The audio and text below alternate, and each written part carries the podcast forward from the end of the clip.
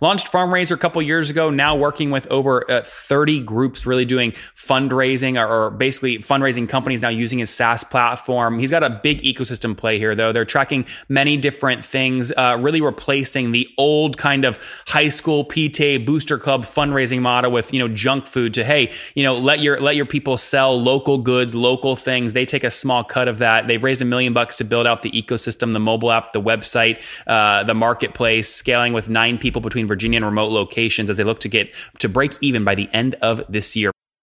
Hello, everybody. My guest today is Mark Abbott. He shares a passion for farms, food, and community wellness with his wife and two school aged kids. He's a founding team member of AmeriCorps and past director of the poverty program at the C.S. Mott Foundation. He's got a PhD in economic anthropology from the University of Pittsburgh and startups in the nonprofit and for profit sectors. He's the founder and CEO today of Farm Raiser, a platform for service, a platform and service for healthy product fundraising. Mark, you ready to take us to the top? Let's do it. All right. So let's uh, let's double down here on Farmraiser. I know you're doing a lot, but what does Farmraiser specifically do, and what's the revenue model? How do you, how do you make money? So basically, it's a it's a marketplace and a and a service that allows anyone with a healthy product to make it available for school or group fundraising. So the purpose of Farmraiser is to blow up the fundraising industry, where that usually sells pizza, cookie dough, gift wrapping paper, lots of goods that are high, they're low value, high cost with low profit for the causes. So Farmraiser is trying to reinvent that model by d- directly connecting people with great products that would like to make them available for fundraisers in their community and folks needing to make money. What do you mean by by fundraiser? So, for example, I'm in I'm on your site now. I'm in Austin. I see Honeycomb by the Austin Honey Company, twenty eight dollars and twenty nine cents suggested selling price. So, who is the person that's usually looking at this? A, gro- a local grocery store?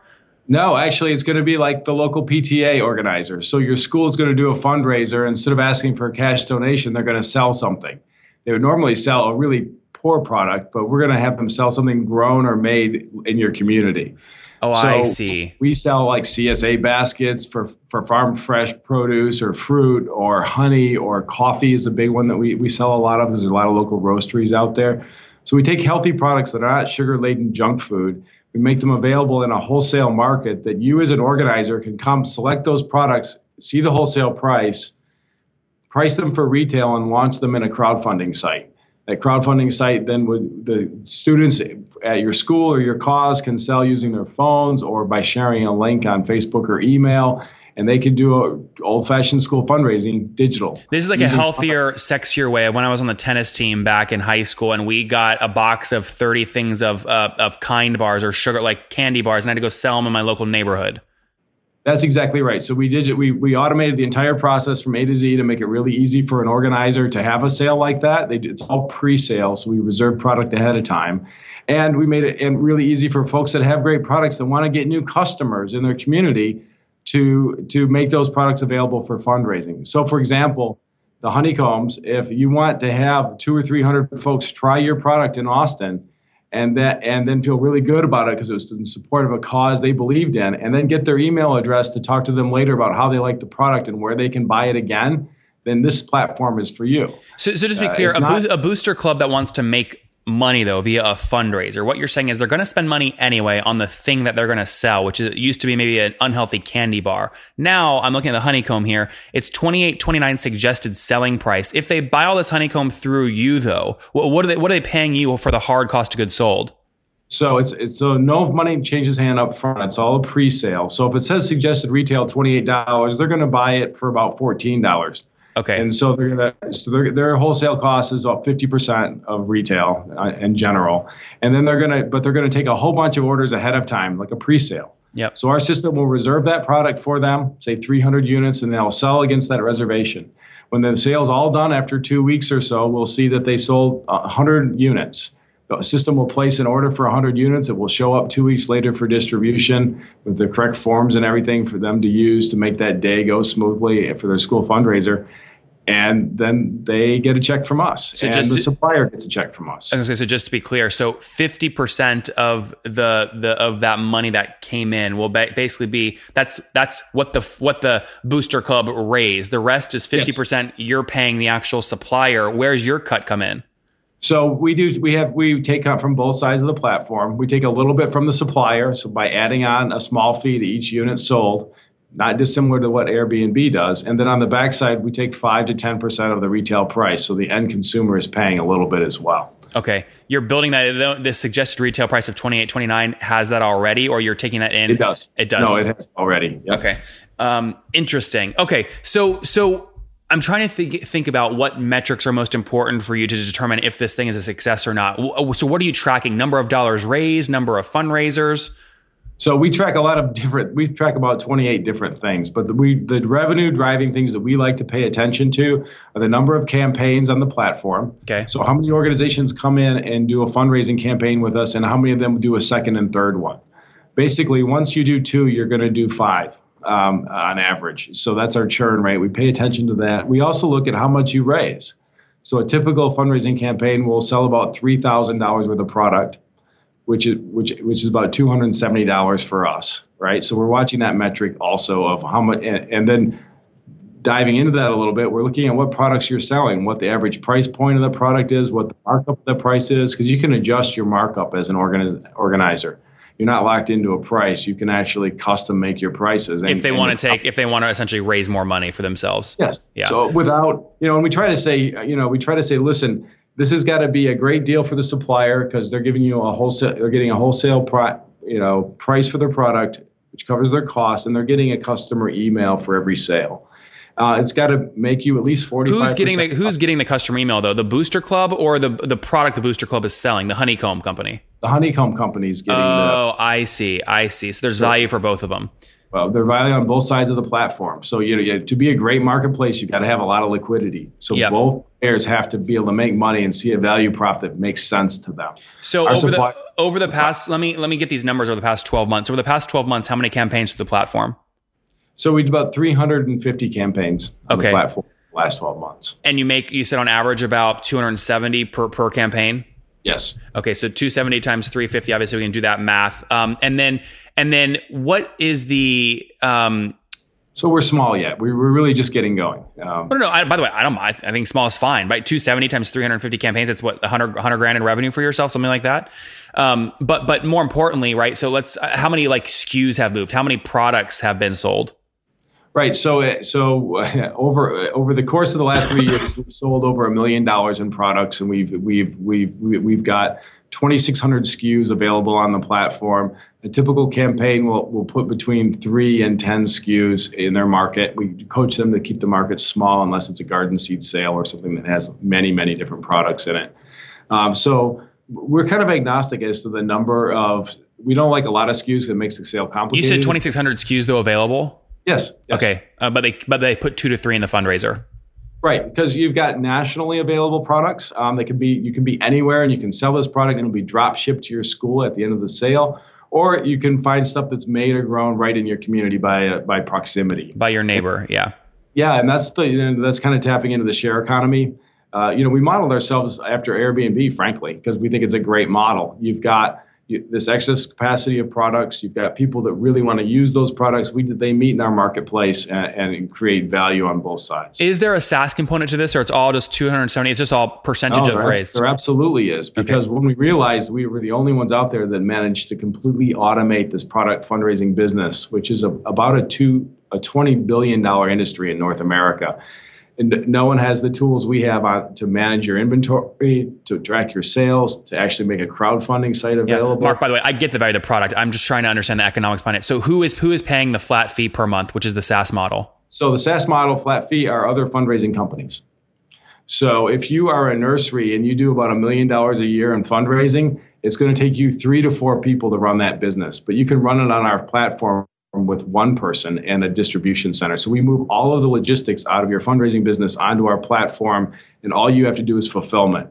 So all your fundraising business turns into a giant wholesale account or a series of accounts that you do fulfillment for, and all the other parts of the fundraising come to FarmRaiser, and we manage it for you using our technology. And what do people pay on average for that per month or per year? So because our revenue model is based on transactions, we, we charge a very um, nominal amount.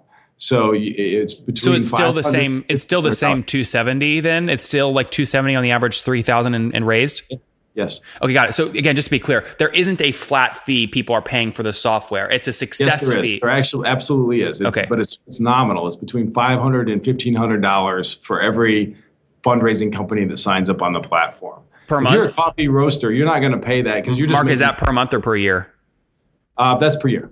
Okay, five five hundred to fifteen hundred per per year. Okay, and how many how many of those companies have you signed up on the platform? So we've got about 30 of those companies on the platform, and we add two or three a month right now. Okay. Some of them are large, like Equal Exchange is a $70 million a year company that does you know organic coffee and tea and and chocolate. Um, they're moving their entire catalog fundraising business onto the FarmRaiser platform.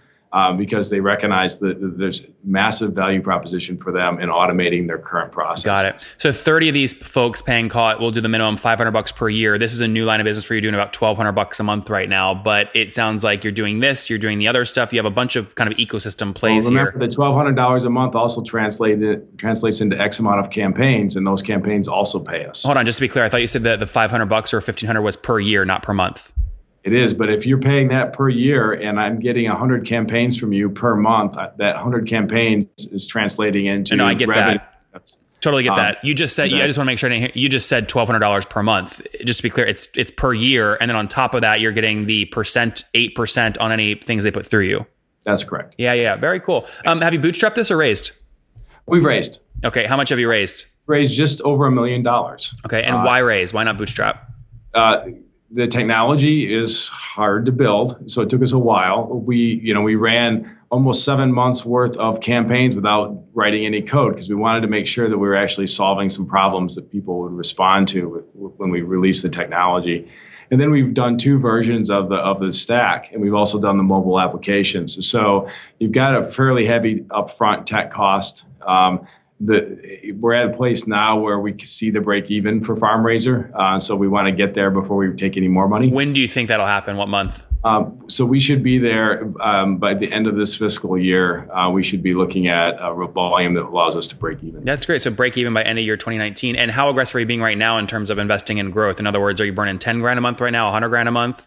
So we we've we went from a high last year of around 50 grand a month. We've backed that down right now as we're starting uh, the season. It is very cyclical for us. So most of our campaigns are in, in, in right before school's out and then right when school's back in the spring and fall. So we've tamped that down a little bit. Most of our money right now is going in supporting our direct sales for the new SaaS customers and our inbound marketing on Facebook uh, for the organic um, traffic that comes to the site, finds amazing products, and launches a campaign. So, what you're burning call it maybe forty grand in cash per month now today? Uh, we have tapped down around thirty-five. That's great. Okay, good. And you've got again, if you raised a million bucks, obviously you have runway there, so you have plenty of runway to get through this year to try and hit profitability. So yeah, we've raised this money in a rolling basis, so ah. it's a, the, the runway is not as long as I would like it to be, but so you know we're, we're looking at runway through most of this year. That's good. Uh, so That's good. It's a you know it, it is not ideal, but it's where we are. What's the uh, team size today?